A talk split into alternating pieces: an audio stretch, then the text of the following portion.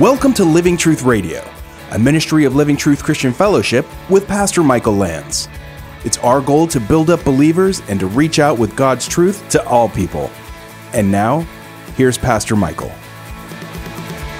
Take your Bible, open it to Genesis chapter thirty-six. So look at verse five, R. Kent Hughes comments. Genesis is ambiguous about Esau. The beginning of his life was certainly graceless, but he appeared as a different man after the twenty-year hiatus while Jacob was with his uncle. Certainly his demotion from covenant bearer did not mean that he was excluded from the benefits of the covenant. Personally, he said, I've seen this pattern and ambiguities of Esau's chronicle traced in the lives of men I've buried over the years. They were born to godly, though imperfect parents. Growing up, they were nurtured and catechized in God's word. But Christian things meant little to them. Heaven was far off, disconnected from real life. And as they mat- as they matured, they came to despise their heritage, maybe not overtly, but by neglect and dismissiveness. I will tell you, on the Bible Answer Show today, we got two phone calls. Both those phone calls told the story of people walking away from their faith. One was a minister. One was a twenty-eight-year-old young man who's decided that he doesn't want to be a Christian anymore. Yet he is complaining to his mom that Christians are celebrating a pagan holiday when they celebrate Christmas. And my response was, why does he care? Why does he care? If he's told you that the God of the Bible is not true, then why does he critique you and want to get into a debate about the origins of Christmas? It shouldn't even matter to him, but it matters to him because he wants to prove a point. He somehow wants to make himself feel better by saying that you're wrong, Mom. And the minister, I understand, he's looking at stuff that's happening in the news, children dying because of war. Sadly, that's always been the case of human existence, hasn't it? And he's walking away, apparently, from whatever faith he had as well. Please hear me well. Some people despise their heritage, not heritage, not overtly, but by, but by neglect and dismissiveness. They dismiss the deeper things. Some were ignorant despisers, others cultured despisers. To their parents' great sorrow, they married outside the faith and then went with the flow of culture in raising their children so that they became de facto pagans, pursuing and even attaining the American dream. But as these men passed through midlife, the emptiness of it all began to pummel their souls. They repented and came to faith. When they could, they made amends, but their families did not follow them. So these men stayed at the fringes of the church, sometimes seeking counsel, sometimes engaging in benevolences, attending church irregularly and often alone, inarticulate to their faith. And when they did, the family, when they, when they, excuse me, when they died, the family asked for a funeral in the church in respect to their father's wishes. And when I preached, says Hughes, it was to ignorant, unbelieving hearts, Edomites. And folks, I have seen that played over and over and over again. I've stood up here too many times with someone who has left this planet with a question mark over their soul. You don't want to live that way, and you certainly don't want to die that way. And so these are the records of the generations of Esau. And when you think about it, there's a lot to reflect upon and a lot to consider. And if you'll let the Bible teach you what it's trying to teach you, if I'll let the Bible teach me what it's trying to teach me, I will be the wiser for it, and I will have acquired wisdom. And so Esau settled in the hill country of Seir. That's verse eight from the E S V. And of course, we're told again of these generations of Esau. Esau did a lot of settling. He settled for second, third, fourth best. And I pray, of course, as I Uh, urge us all that we don't settle for anything but God's best. The second section in verses ten and following in Genesis thirty-six tell the story of two of uh, Esau's sons and then ten of his grandsons.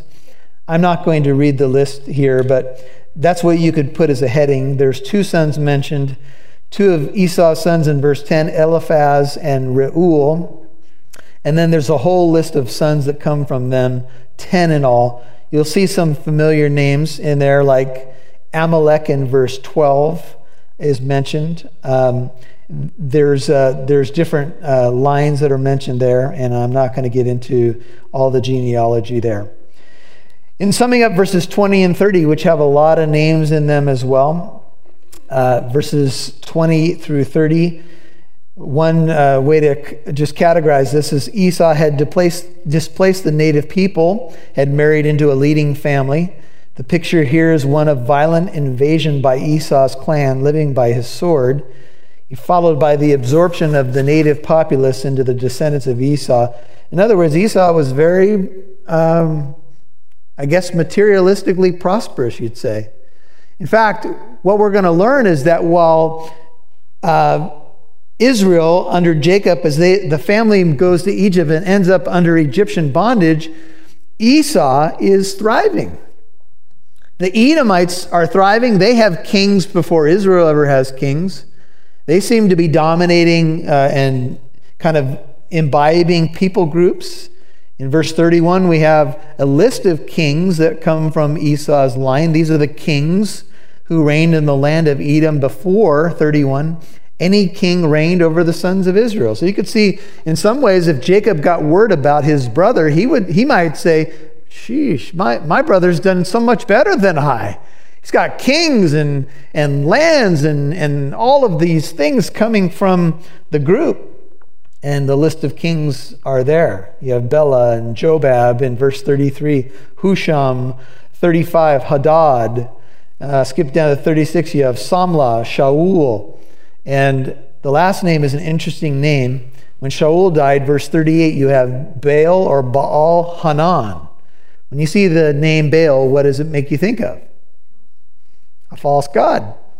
Why would one of the na- Why would one of the kings of Edom be named after Baal?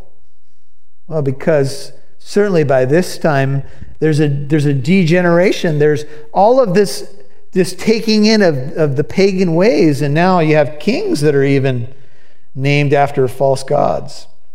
And so he dies in verse thirty-nine. And Hadar becomes king in his place. And then the final section of this particular uh, chapter, verses forty through forty-three, as we round out chapter thirty-six, emphasizes the spheres of ownership and influence of the leading Edomite families. Notice it says in verse forty, now these are the names of the chiefs descended from Esau.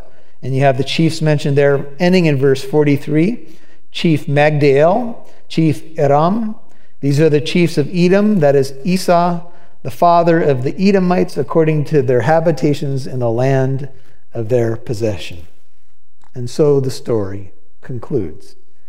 What do we know of the Edomites as the Bible unfolds? What do we learn about them? Just some scriptures that we'll go through um, as we move through the Bible, and we'll conclude in the New Testament, as I told you we would end up at Christmas. Here's what we have.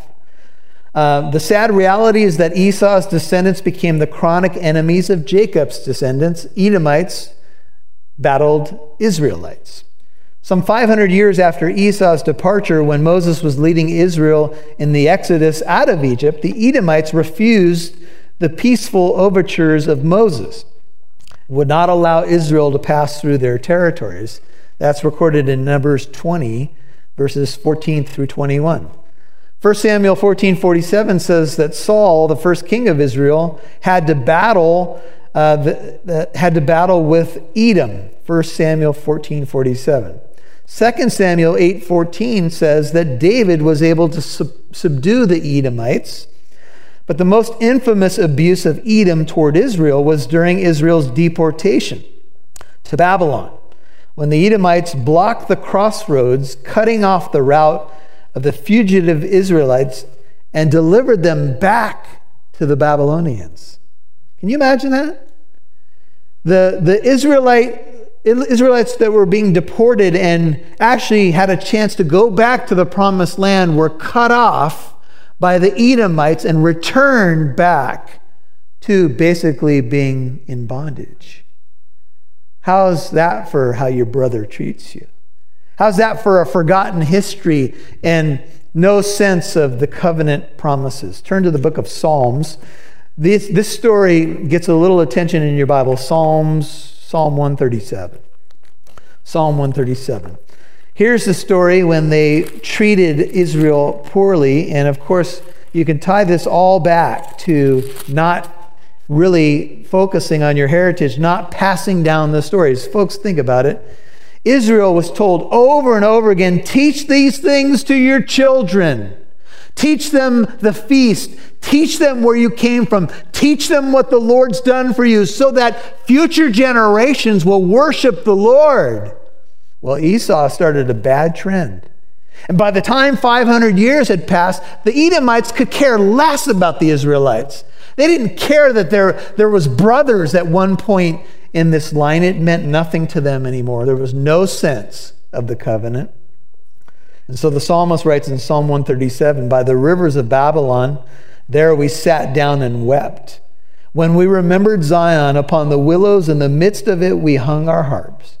For there our captors demanded of us songs, and our tormentors mirth. And they said, sing us one of the songs of Zion. They said something like this, sing us one of those worship songs you guys, to, you guys used to sing in the temple. And they said, how can we sing the Lord's song in a foreign land? If I forget you, O Jerusalem, may my right hand forget her skill. May my tongue cleave to the roof of my, roof of my mouth.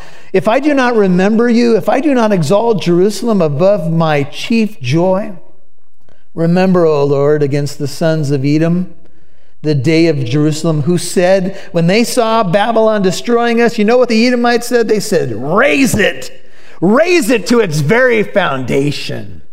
Destroy it all. I think that's a lost sense of your history. When you sit there and you've been connected to that family tree and you say, destroy that temple, destroy that holy place, we don't care. We just want to ransack it when you're done. That's when you've lost the sense of the spiritual. There's a book in your Bible called the Book of Obadiah. Anybody ever been to Obadiah? Been to Obadiah lately? All right, everybody turn to Obadiah. You say, Pastor Michael, where's Obadiah? It's only one chapter, so it's extremely difficult to find. So what I would just say to you is just act like you know what you're doing. Just kind of search around, look on at your neighbor, ask for a page number. Actually, the book of Obadiah is between Amos and Jonah, all right? One chapter. Here's what you could do. This, this coming week, if you have Christian friends, say to your friends, when talk about your devotional life and say, I read a book of the Bible this morning, man. Like, what did you read? Obadiah. They'll have no idea that it's only like twenty-one verses. The whole book. Here's what it says. The vision of Obadiah, thus says the Lord God concerning who? Edom. That's from Esau. We have heard a report from the Lord, and an, envo- an envoy has been sent among the nations saying, arise and let us go against uh, her for battle. Behold, I will make you small among the nations. You are greatly despised. The arrogance of your heart has deceived you. This is an address to Edom or the Edomites. You who live in the clefts of the rock, in the loftiness of your dwelling places. By the way, some of the roots of the genealogies end up settling in Petra. And that's modern day what? Jordan. This is where these people come from, or where they ended up settling. And they lived in the clefts of the rock and the loftiness of your dwelling place.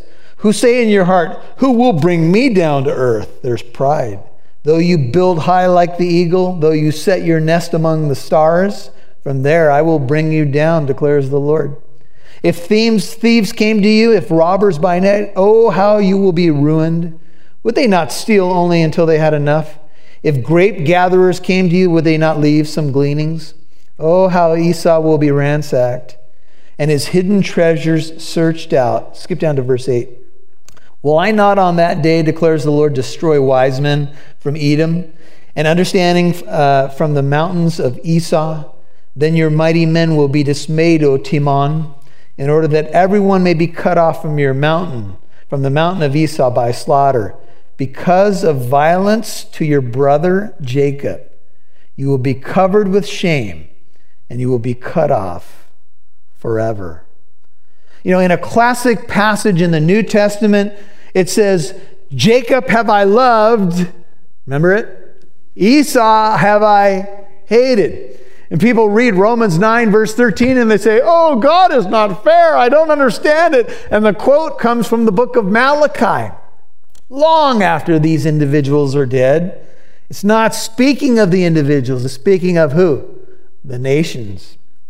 And God had a very dim view of Edom because of what Edom did to Israel.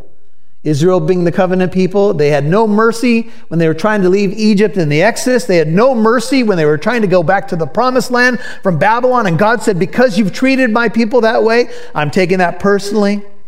And I have a, I despise you for what you've done to my people. This is how we can see God's love for his own people. He, he takes it personally. Now, to Isaiah twenty-one, we're almost done. Hang in there. Isaiah twenty-one. Look at verse eleven. There's an oracle spoken against Edom in the book of Isaiah. As many nations are addressed in the book as if you were with us when we went through Isaiah. Look at Isaiah twenty-one. Look at verse eleven. There's an oracle. This is a heavy message concerning Edom, twenty-one eleven of Isaiah. The oracle concerning Edom, one keeps calling to me from Seir. That's where he settled. Watchman, Isaiah twenty-one eleven.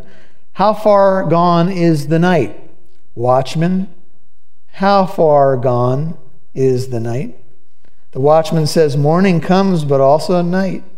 If you would inquire, inquire, and come back again. Here's, here's the response. I don't really know. How far gone is the night? I don't know. There could be some dark, more darkness. There could be light. Everybody turn to Isaiah sixty-three. When Jesus Christ returns, he's going to physically return to the earth, Isaiah sixty-three, and he's going to pass through this area known as Edom, in the area of modern-day Jordan. Take a look at Isaiah sixty-three. This is verse one. Who is this who comes from Edom with the garments of glowing colors from Basra? Isaiah sixty-three one. The one who is majestic in his apparel, marching in the greatness of his strength. It is I who speak in righteousness, mighty to save. And the question is, why is your apparel red? And your garments like the one who treads the, in the winepress? And he says, I have trodden the wine trough alone. And from the peoples there was no man with me. I also trod them in my anger, trampled them in my wrath. And their lifeblood is sprinkled on my garments. And I stained all my raiment. For the day of vengeance was in my heart, and my year of redemption has come. He's going to pass through Isaiah sixty-three one, the area of Edom, and I take that quite literally. And then I mentioned Malachi one, one through four. Just write that down for your notes, which is picked up in the book of Romans. I want to take you all the way to Matthew, and we're done. Matthew chapter two. So you guys know the king that was ruling in the time when the wise men saw the star in the east, he was named, you remember his name? Herod. He's known as Herod the Great. History tells us Herod was a whopping four foot four. I don't know how that strikes you, but, you know, four foot four.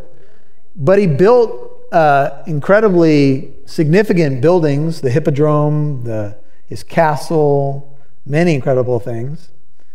Um, And so here's, here's how the story goes. Now, after Jesus, Matthew two one, was born in Bethlehem of Judea, in the days of Herod the king, you have a story of two kings here.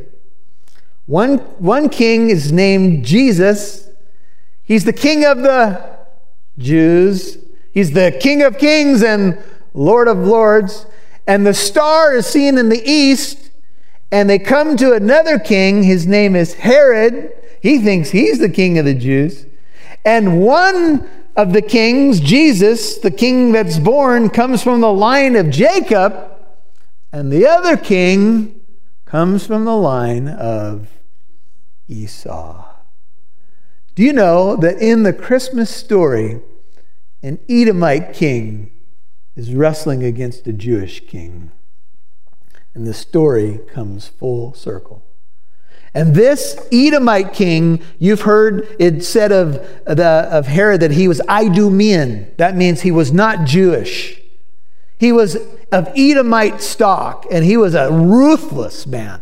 In fact, as Matthew two unfolds, he kills the babies in Bethlehem to try to destroy the Christ child. And from the decisions of Esau many moons ago, people say, oh, what I decide today has no bearing on the future. You want to bet? You want to bet? You may not even realize the ripple effects that come from your life's decisions. And one day, brothers and sisters, the record will be revealed. Someone might say, let the record show. And maybe people like Esau and people like Michael and people who are in this room and people who listen to my voice later will get a glimpse of the ripple effect that came out from one life. Just one life. And Esau didn't care. Let me have some of that stew. I'm hungry. I'm going to starve to death. Who cares if you have a birthright if you're starving? And then he loses his blessing. And then he marries outside the line. And then he leaves the promised land. And he axed out his future generations from the covenant. Everybody hear that? Esau married his children and grandchildren out of the covenant line. Oh my goodness. Now I care about what grandpa does. Amen? And so, all of a sudden, the Bible takes us to this story. And they say, well, where is he who is born King of the Jews? Matthew two two, for we saw his star in the east, and we've come to worship him. And Herod, when Herod the king heard it, he was troubled, and all Jerusalem with him, because when Herod was troubled, everybody was troubled. People started dying. And gathering together all the chief priests and the scribes and the people, he began to inquire of them where the Christ was to be born. And they said to him, in Bethlehem of Judea, where it has been written by the prophet, and you, Bethlehem, land of Judah, are by no means least among the leaders of Judah, for out of you shall come forth a ruler who will shepherd my people Israel. Then Herod secretly called the Magi, ascertained from them the time that the star appeared. And he sent them to Bethlehem, and he said, go and make a careful search for the child. And when you have found him, report to me that I too may come and worship him. Just write in your Bible, you liar. And having heard uh, the king, they went their way, and lo, the star which they had seen in the east went on before them, until it came and stood over where the Christ child, where the child was. And when they saw the star, they rejoiced exceedingly with great joy. And they came, notice, into the house. He's not in the stable or the cave. He's in a house now. This is later. And they came into the house and saw the child with Mary his mother. And they fell down and worshipped him. And opening their treasures, they presented to him gifts of gold and frankincense and myrrh. And having been warned by God in a dream not to return to Herod, they departed for their own country by another way. And so we know what happened afterwards. It's the wicked deed of this king when he kills the babies in Bethlehem. Jesus was preserved because he's the King of Kings and the Lord of Lords. And may I just submit to you as we close, you have a chance, a choice, to serve one of two kings. You can serve the King of Kings and the Lord of Lords, or you can serve the Prince of this world, or you can serve yourself, or any combination thereof, and you get to decide. But you don't just decide for yourself, brothers and sisters. Your decisions will affect future generations. And I pray that we'll all be wise in our decision making. I'm Pastor Michael Lance. Living Truth Radio is an extension of Living Truth Christian Fellowship here in the city of Corona. If you live in Southern California and you're anywhere near the Inland Empire, on Sundays we have two services at nine and eleven fifteen. We have a lot of things going on for the kids and teenagers. You can find out all that you'd want to know at living truth radio dot org. This is a listener-supported uh, ministry. Radio airtime is often very expensive. And we know that the ministry is making an impact, but we could use more partners to partner with us in this ministry endeavor. If you've been blessed by this program and you can help us out, please keep praying for us. But you can give by going to the, the radio website, living truth radio dot org, click on the Donate tab, and make sure whatever you give is for radio ministry. Hey, if you've been listening to these radio messages and you've opened your heart to Jesus Christ as your personal Lord and Savior, you may be asking the question, what do I do now? Let me give you four things really quick of what to do after you become a Christian. Number one is read your Bible. You know, the Bible is like spiritual nourishment for your soul. It's spiritual food for the inner man. So think of your Bible as food for the soul. Get into your Bible and get your Bible into you. Open it up and read it for yourself. Number two, find a good, healthy Bible teaching church. You know, it's not enough for a church to say they're Bible believing. Make sure that they're Bible teaching, and make sure that they teach in an expository fashion, going through passages and explaining the meaning of the text. Number three is to pray. You know, prayer is really a two-way communication with you and God. Pray with an open Bible. Keep your heart open. The Lord will speak to you primarily through the scriptures, but he can also speak to your heart and show you what to do. And number four is share your faith with others. Tell people about the good news of Jesus Christ that you have embraced personally in your life. Tell them about how you've been born again to a living hope in Christ. That will give them the opportunity to meet Jesus Christ themselves, and it will also keep you accountable to this new life that you have in Christ. If we can be of help in any way at Living Truth Radio, we'd like to know. We'd like to know if you made a decision to follow Christ, and if you're looking for a church to plug into. Use the contact form at living truth radio dot org and let us know. We'd love to help you. If you have questions, if you are looking for a healthy church, if we can help you in any way, let us know. living truth radio dot org is the website. This is Pastor Michael Lance. We will catch you next time on Living Truth Radio. Thank you for listening to today's program. If you'd like to listen to this message again, learn more about our church in Corona, or to access archived messages, go to living truth radio dot org and click on the Church tab. You can follow us on Instagram at Living Truth Corona, or download the Living Truth Christian Fellowship app on Apple and Android devices. Living Truth Radio is a listener-supported ministry. You can partner with us by donating at living truth radio dot org.